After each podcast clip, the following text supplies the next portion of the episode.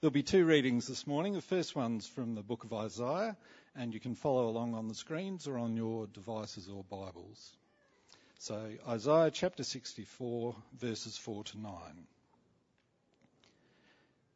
Since ancient times, no one has heard, no ear has perceived, no eye has seen any God beside you who acts on behalf of those who wait for him. You come to the help of those who gladly do right, who remember your ways. But when we continued to sin against them, you were angry. How then can we be saved? All of us have become like one who is unclean, and all our righteous acts are like filthy rags.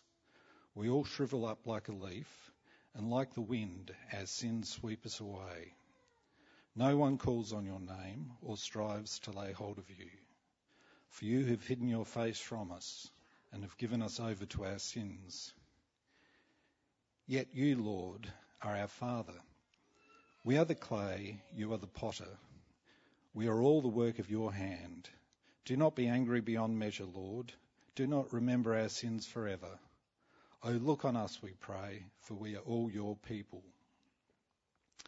And the second reading today is from Matthew chapter 18, verses 21 to 35. Then Peter came to Jesus and asked, Lord, how many times shall I forgive my brother or sister who sins against me? Up to seven times? Jesus answered, I tell you, not seven times, but seventy seven times. Therefore, the kingdom of heaven is like a king who wanted to settle accounts with his servants. As he began the settlement, a man who owed him 10,000 bags of gold was brought to him.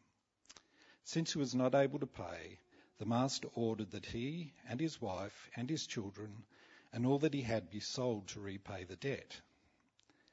At this, the servant fell on his knees. Be patient with me, he begged, and I will pay back everything. The servant's master took pity on him, cancelled the debt, and let him go. But when that servant went out, he found one of his fellow servants who owed him a hundred silver coins. He grabbed him and began to choke him. Pay me back what you owe me, he demanded. His fellow servant fell to his knees and begged him, Be patient with me, and I will pay it back. But he refused. Instead, he went off and had the man thrown into prison until he could pay the debt.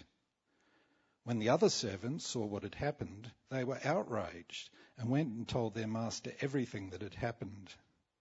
Then the master called the servant in.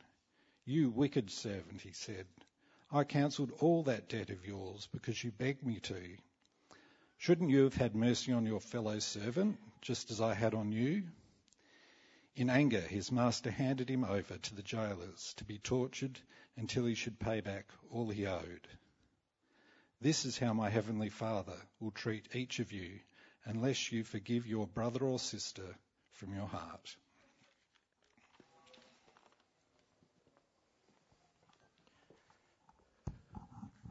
Thanks, Mike, and uh, good morning, everyone.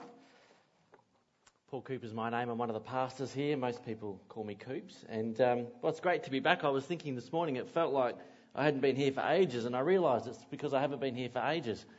So uh, it's been about four weeks, I think. So anyway, it's great to be back and to see you all again, and a really special welcome to um, all of the people that have joined us this morning, uh, maybe for the first time, all the grandparents and all the families. It's really great to see you all here, and um, looking forward to catching up with you uh, over morning tea. So why don't we pray as we get into the passage? Heavenly Father, we do thank you for this morning, for giving us Jesus, who leads us in forgiveness. And Father, we pray that you'd help us hear your words to us this morning. And it's in Jesus' name we pray. Amen. So, um, just listening to that passage that was just read, uh, I thought I'd ask, you know, have you ever felt yourself in a situation a little bit like the Apostle Peter there? You know, like you've um, asked a question thinking that you've, you've got the answer, you know what the answer is. But when uh, the answer is given to you, it's actually far more challenging than you ever thought it would be. I wonder if you've ever been in that situation. I definitely have. Uh, I remember um, Lachlan, my, my son, who um, was sick, so this is years ago now, and he was really keen to play soccer. So we enrolled him in the local soccer club, and we went up and uh, on registration day, and they divided all the kids up into the groups, and they realised they were short of coaches, and so uh, they were appealing to the parents, like we just need someone, and not just once, like many times, because we were all very reluctant. And uh, so Bron, my wife, whispered to me, "We could probably do this." And I said, "I don't know anything about soccer. I've never played soccer." And Bron said, "We can read a book." And that wasn't the funny part. Anyway, that's good. Keep laughing. It's coming up. So she says, We can read a book and we'll do it together, you know, like a team thing, couple thing. And this is where I asked my question. And I thought, yeah, okay, how hard can it be? Bunch of six year olds tired after school, running around an oval, doing training. How hard can it be? So I put up my hand and became the coach of the under sixes soccer team. And not Bron's fault because we had heaps going on at the time, but every time it came up to soccer training, Bron had things on, and so I had to go solo. So I had kids wrestling on the oval, I had balls being kicked into the other training sessions, I had balls being kicked at me, I had kids practicing somersaults, and even, you know, I had a few jumping on my back when I'd just, you know, turn away and I wasn't looking. And on top of all that, I had no idea how to play the game of soccer, so I'd referee on Saturday, I'd make terrible calls. The parents would abuse me. And I can tell you the end. I prayed for the end of that season to come. I thought I knew how hard it would be to coach under sixes, but it was far more challenging than I ever expected. And I didn't do it again. But I reckon on this, in this passage, Peter feels something similar to that, the very beginning of this passage. Not about soccer, but about forgiveness. Because I think Peter here, he's, he's grasped this idea that Jesus is speaking about. He's sort of got his fingers just around the edges of it. In this chapter that we've been looking at here in the Gospel of Matthew, chapter 18, it's been talking about Christian life together. And I think here we see this glimpse, you know, Peter's, he's correctly realised that if you're going to participate in a united community with good relationships, it requires forgiveness. That's the only way that that's going to work. That's how a community is going to come together. It's through forgiveness. And so I think Peter is on the right track when he says this in verse 21. Lord, how many times shall I forgive my brother or sister who sins against me? Up to seven times? So he thinks he knows the answer to his question, but the answer that he gets is far more challenging than seven, isn't it? The Jewish rabbis back then, they would teach that you should forgive up to three times. And so Peter here, he's more than doubled the number, hasn't he? He's more than doubled it, and he asks Jesus, What's the limit to my forgiveness, Jesus? And Jesus sets this really high bar, much higher than what Peter must have expected. He says, 77 times. 77 times. And this brings us to the first point uh, that I'd like us to look at this morning the problem of forgiveness. So that's our first point the problem of forgiveness. So I think we see here, Peter, he's realized that forgiveness is really important. It's very, very important. How long do I forgive my brothers and sisters before I don't have to forgive them anymore? And I reckon that's a pretty natural question, isn't it? Because I think deep down, most of us would feel there is a limit, actually. You get so many chances, then that's it. You know, we've uh, gone as far as we'll go, no more forgiveness. But Jesus here says 77 times. And I don't think he means, you know, keep a tally of that. And when it gets to 78, then you don't have to forgive them anymore. I think what Jesus has done here, he's picked this really big number to make this point that there's not a limit to the number of times that forgiveness should be given to somebody. There's no limit. If I want to limit my forgiveness, then what I'm really saying is, well, it's about me, ultimately. And it does often feel easier, doesn't it, just to cut someone off than deal with it. But actually, it's about restoring relationships. And that's better for the community, and actually, it's better for us in the long run anyway. And so, Jesus is saying here to Peter, no, your forgiveness for those who sin against you should be unlimited. And then he goes on with this story that we just heard about the king to illustrate the point that he's making. So he's talking about this king who's looking to settle some debts that are owed to him. And in verse 24, we see there's this man in the story, and he owes the king this enormous debt 10,000 bags of gold. And sometimes that's translated as 10,000 talents. So a talent back then was worth about 20 years of a labourer's wage. That's one talent, right? 20 years. So if you do the maths on that, 10,000 talents would be 200,000 uh, years of a labourer's wage. 200,000 years. This is a massive debt. And so I wonder, could you imagine what it would have been like for that first servant? The king has summoned him into his presence. The armed guards would have escorted him in. And he approaches the king sitting on his throne, who peers down at his servant. Now, what would he say? What could he say in that moment? There's nothing. It's hopeless. There's no chance for this man. So the king orders everything that he has should be sold. Every material possession that he's got needs to go. And then the man's thoughts, no doubt, would have turned to his family sitting at home. And he realizes they'll be taken as well. And he'll be left with nothing. And so he falls on his knees and he begs the king to be patient in verse 26. He says, I'll pay it all back. But he can't, can he? It's an impossible task 200,000 years. But he says, I'll pay it all back. He's terrified of the penalty. And the king sees that. And he's so full of compassion. He's so full of compassion. What he does next is amazing. Because he doesn't just let the man go. He doesn't just let him go to make whatever repayments he can over the rest of his life.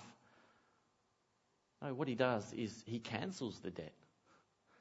He lets the man go and he cancels the debt. Nothing owed. So I wonder how that man must have felt as he walked out from the king's presence. He must have felt wonderful, right?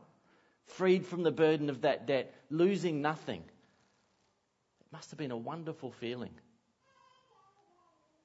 And so it makes what happens next in this story shocking.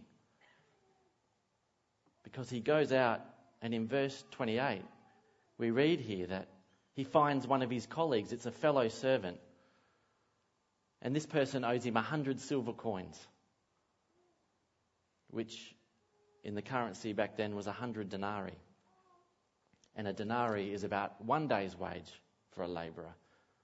So this guy owes about 100 days' wages. It's a lot, but it's something that's repayable, right? 100 days' wages. And so the first servant's reaction to this, it's sickening. He's just been released from the king's palace. He's walked out scot free, debt cancelled. And the first thing he does is grab this fellow servant and chokes with him. He chokes him. And the man pleads with him, but his pleas are ignored. And the servant has this man banished to prison. And we don't get told in this story what the servant may have been thinking. Maybe it was just greed that drove him to demand payment. Maybe it was that. Or maybe he justified to himself what it was doing, you know, sort of like, well, my debt was massive. I could never have repaid it, so fair enough that I got let go, but this is repayable, so the guy should repay it. I think often we're good at justifying our own actions. But what the story does show is that when the servant, that first servant, was brought before the king, what he wanted was forgiveness. He was wrong. He was in the wrong, wasn't he? He owed this massive debt, but he didn't want to be punished for it. He didn't want justice at that point. What he wanted was forgiveness.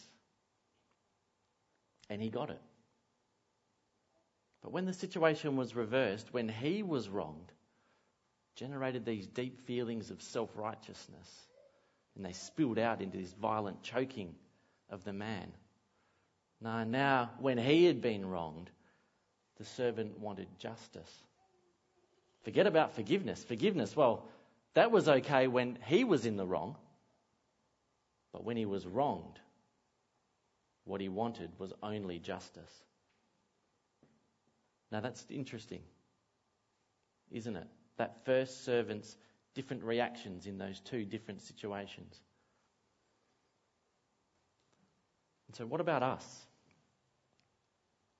What is it that we feel when we wrong someone compared to when someone wrongs us?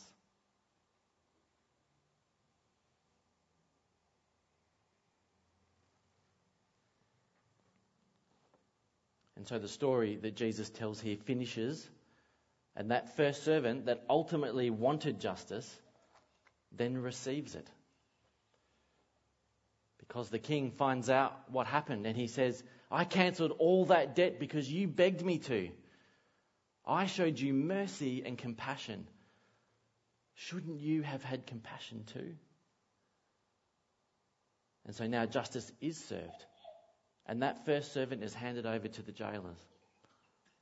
And it means he'll be there for a very long time, doesn't it? Because based on those maths earlier, he can never repay this debt.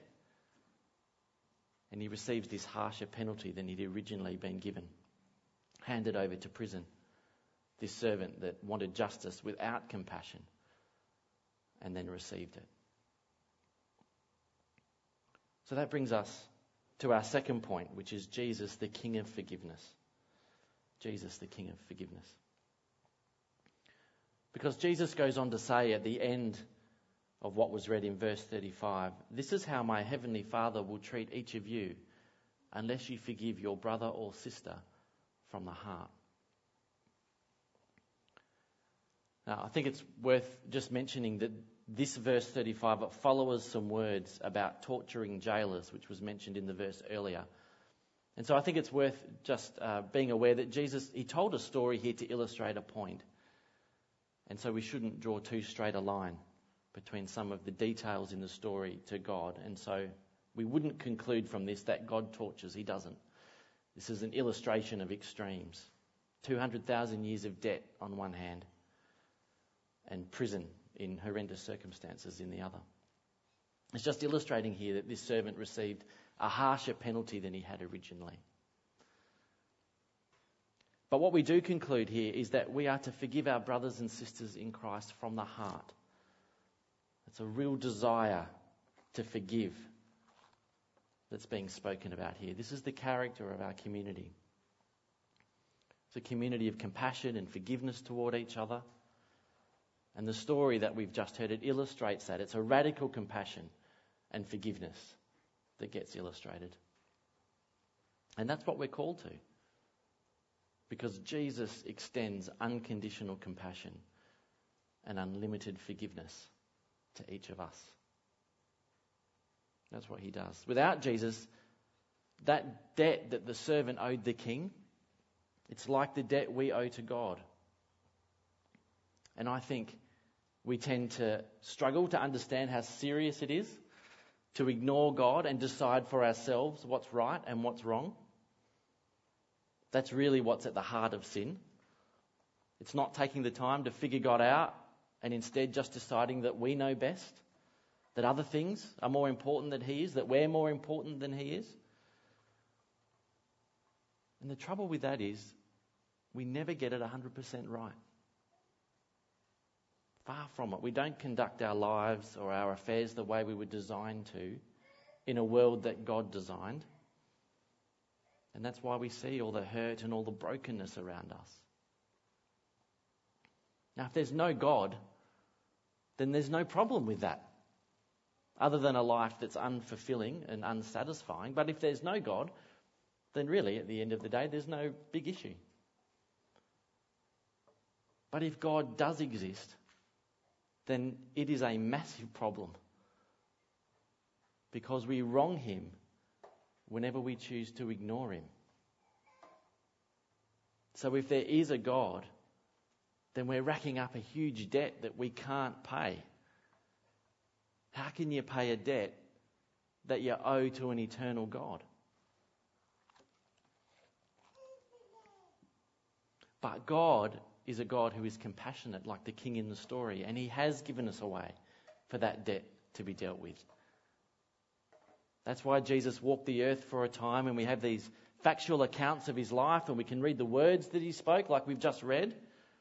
And that's why these words tell us that Jesus is God's Son. And He died in our place and He rose again to life. And God's offer of forgiveness that He holds out to us is just to believe that He did it and that He did it for us. See, that first servant in that story, he wanted compassion for himself, but justice too. And God did both of those through his son, Jesus. Jesus took the penalty that we owe by dying in our place. God's offer of forgiveness is just to believe that. The debt paid by Jesus for us. And there, what we see is justice and compassion. It's justice and compassion. And for those who believe and are forgiven that debt, it changes the way we regard each other. It changes the relationship that we have with each other. See, if I say, I do want to be forgiven through Jesus, and I know by faith I am, I can't want that for myself when I've wronged God and then not extend forgiveness to anyone who might wrong me, to brothers and sisters that might wrong me. See, the wrong that we experience ourselves is small in comparison to the wrong done to God. And it helps me to forgive when I think about it that way. I've been forgiven for something far greater than what anyone will do to me. And that's why Jesus says in this last verse, we are to have forgiving hearts. It's because of the forgiveness that we've already received. We're not to be the hypocritical servant in that story, that first servant. It's forgiveness that makes our community work. As I said, chapter 18, it's talked about Christian community over these last few weeks, and those relationships within our community will only grow if there's forgiveness because things will happen, won't they? Because we're not perfect. Things will happen, and relationships will only be restored through reconciliation. And that starts with forgiveness from the heart.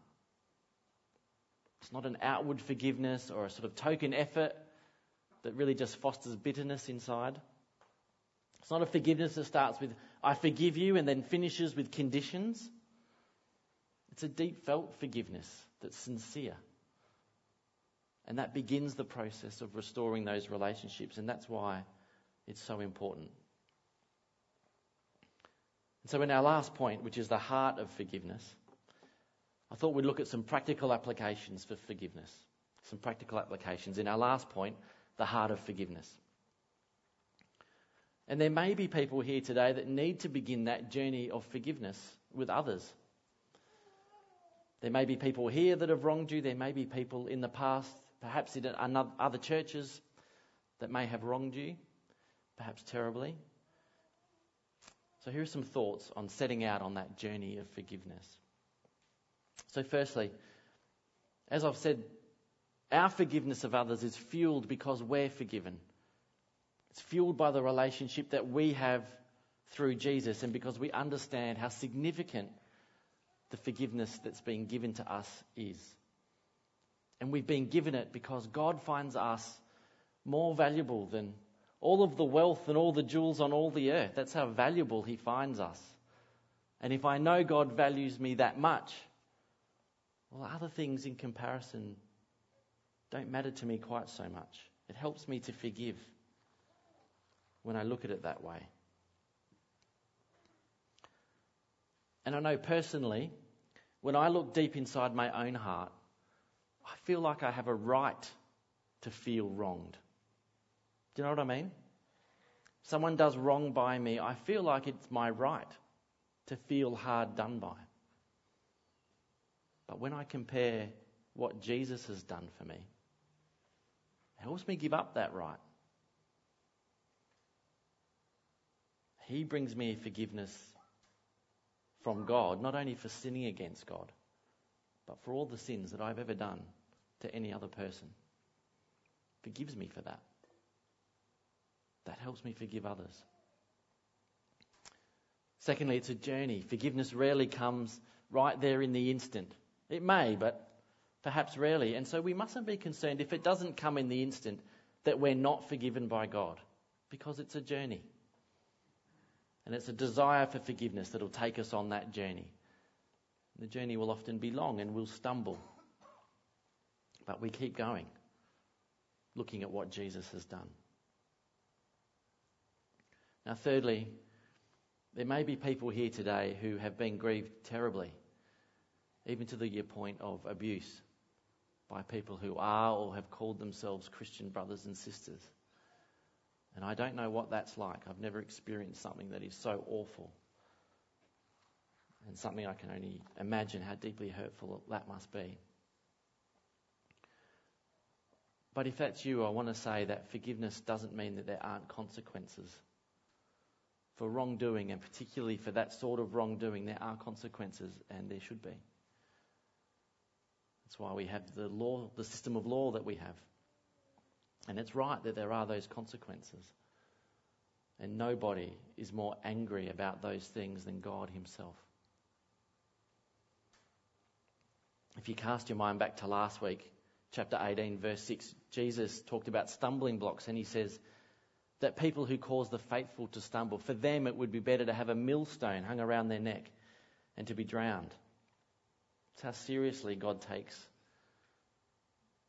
those situations. No one is more angry about those things than God Himself. And ultimately, He will deal with it.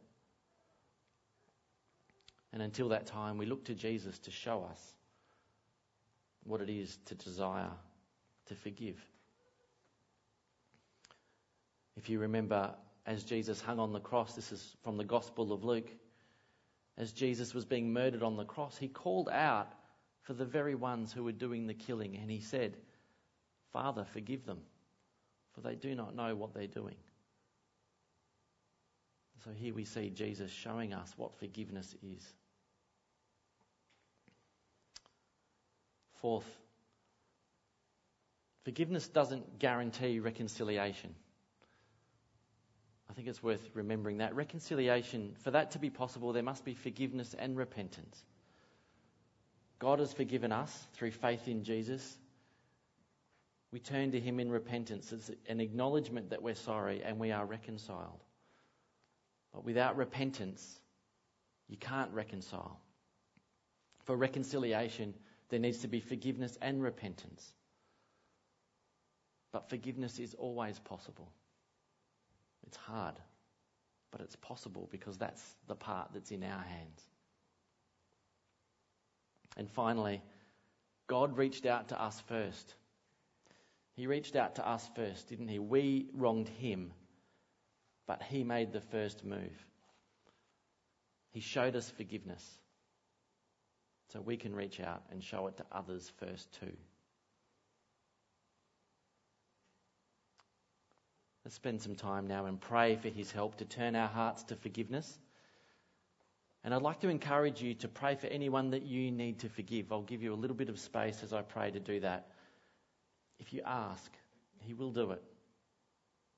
So let's do that together now as I lead us in prayer. Heavenly Father, we do thank you for your reminder of your forgiveness to us through your Son, Jesus. Thank you for this reminder of what our fellowship together looks like and for the gentle forgiveness that you encourage between us. Help us, Father, to forgive each other and to be reconciled together and help us, Father, now as we pray for people that we may need to extend forgiveness to. And Father, we pray that we might stand out in our community in the way that we deal with each other. Father, through that example, that there might be many people who want to know more about their own offer of forgiveness through Jesus. And it's His name we pray. Amen.